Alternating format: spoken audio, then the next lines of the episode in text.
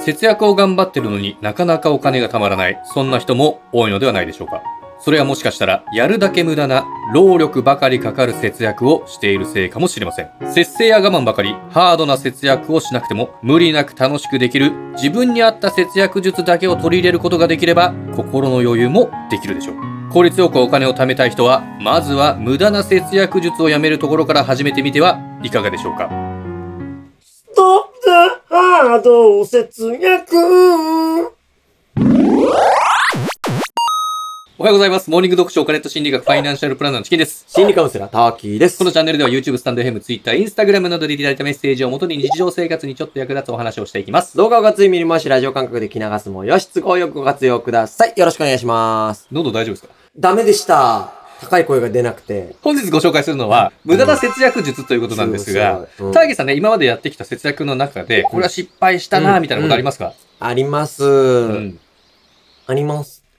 ああのあれあります。スタップ細胞か無駄な節約、あります。あり ました。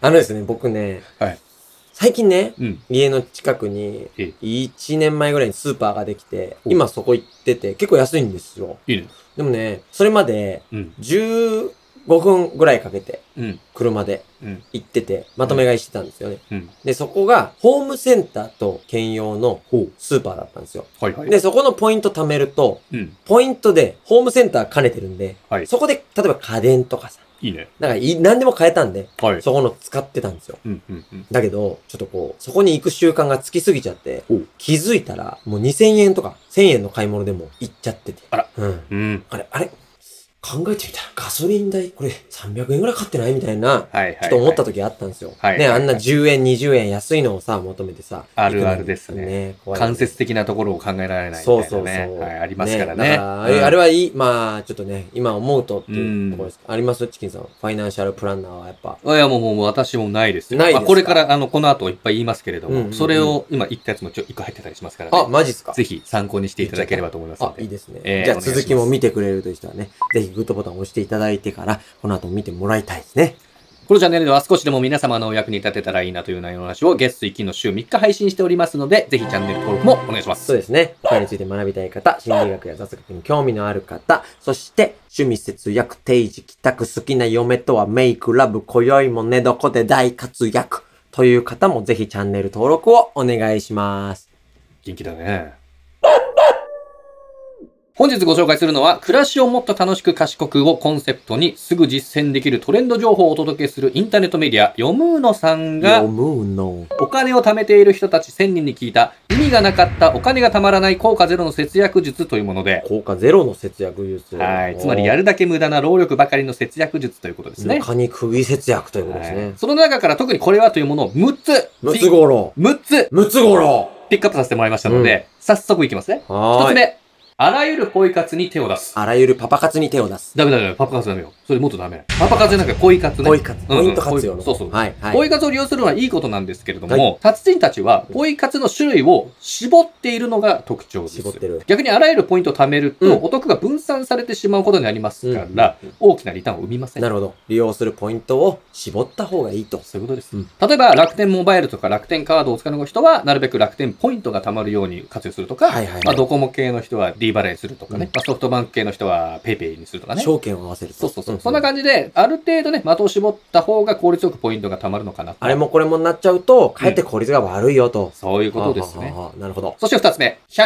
均を愛用しすぎている。 18金を愛用しすぎてる。おおおおおおおおなになにそれはね、まあまあ、あー僕自身も強くは言えないんですけどもうん、えー、こここが100均。100均ですね。 100円均一の方ですね。そうです、そちはらいです。あの、節約上手な達人たちは、うん洗剤とか掃除グッズ、必需品でも、うんこれは100均のコスパが最高というものだけを100均で買っています。なるほど。 100均に行くと、ついね、無駄にお金使ってしまいがちなんですけども、お買い物の数も絞ってるのが特徴ですね。まあ無駄なものを買っちゃいますからね。そうなんですようん、レジの手前のあそことかでねっ。て買っちゃうんですよ。うんうん買っちゃうんですよ続きまして、効果ゼロの節約術3つ目は、コンビニを絶対に使わない。節約上手は絶対にコンビニを使わないと。えー、逆で、うんコンビニを絶対に使わないということはしないということですね。うん節約上手はコンビニを上手に使いまあす。節約上手はコンビニを上手に使う。うん。はいコンビニの特徴としうてん、レジが早い、うん路面にあるうん、広すぎないということが挙げられますけれども、まあ、つまりこれどういうことかわかりますか高木さん。時間がかからない。うん。時間が短縮できる。その通りです。さらに、最近では、コンビニでも、プライベートブランド商品なんかも多く取り扱っていて、ある。まあ、スーパーに置いてあるものよりうん、安いことも多いんですよ。なのでそっか、スーパーで時間をかけて買い物するより効率が良くて、うんまあ、さらに目的のものだけ買ってすぐに出てしまえば、うん無駄買い防止にもなります。余計なもの買わないで済む。はい。うんなので、コンビニは絶対に使わないぞっていう強い節約エネルギーは意外と無駄な労力だったりするので、うんうんまあ、都合よくコンビニ使うっていうのも一つの手段かなと。あの、今、どのコンビニもコーヒーがさ、100円じゃないですか。そうよあれ、税込み100円っていうのがすごいですよね。そうよ。ね、食パンなんかも全然あの変わらないお値段で売ってますしね。そうなんですよ。続きまして、効果ゼロの節約術4つ目はうん、スーパーのはしごです。スーパーのはしご。安いものを求めてあっちのスーパーからこっちのスーパーへと、うん。買い物に何時間もかけて1円でも安く。うんうん。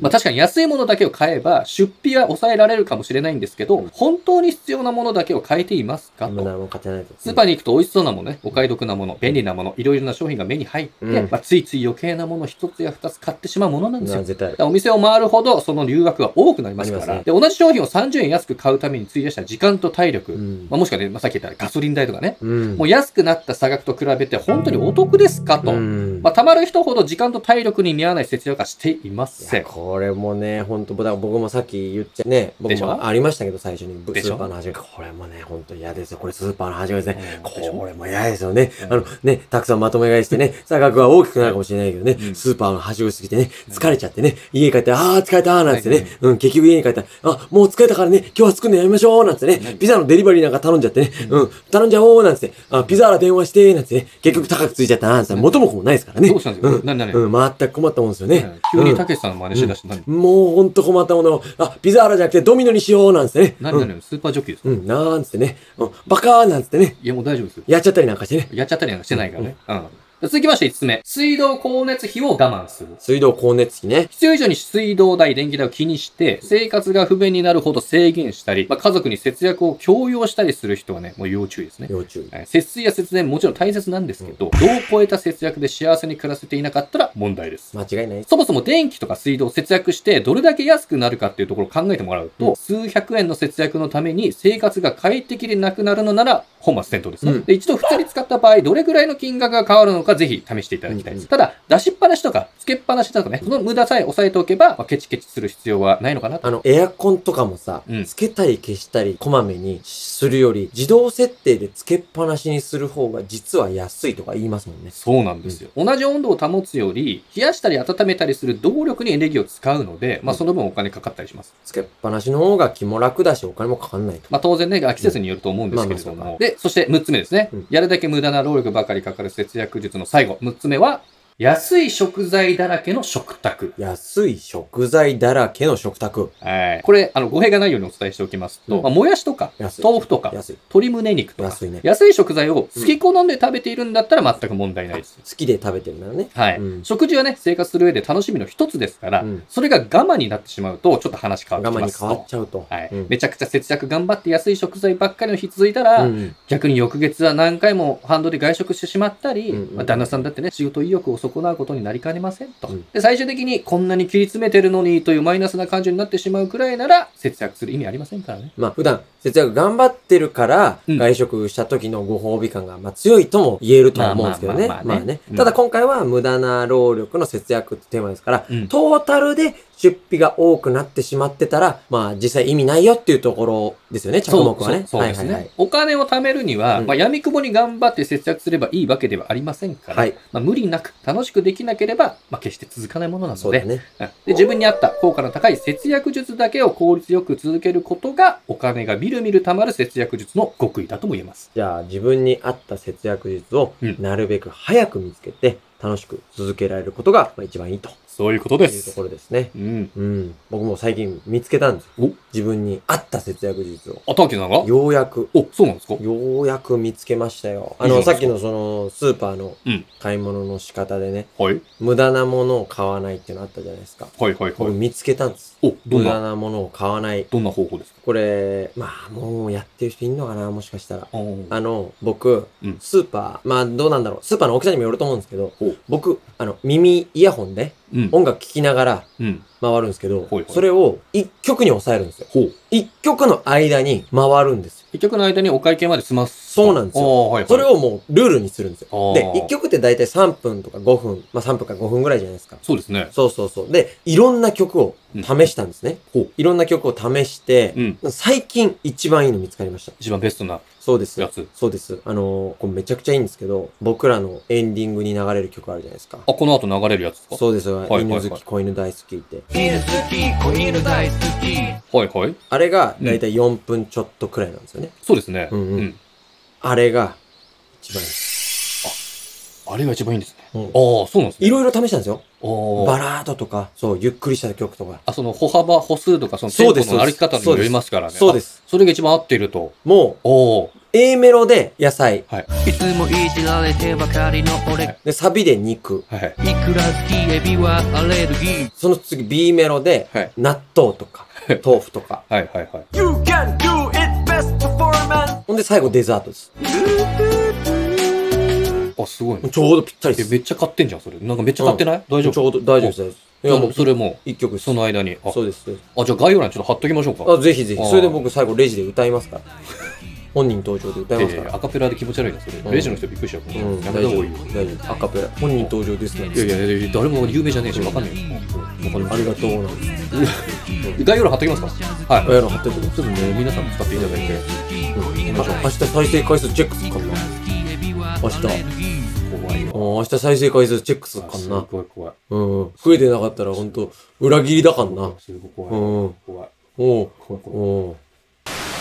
チャンネル登録お願いします。ご質問、ご相談、ご要望、何でもコメントください。 Twitter、Instagram でも受け付けてます。それでは、さよなら犬好き、子犬大好き。いくら好きエビは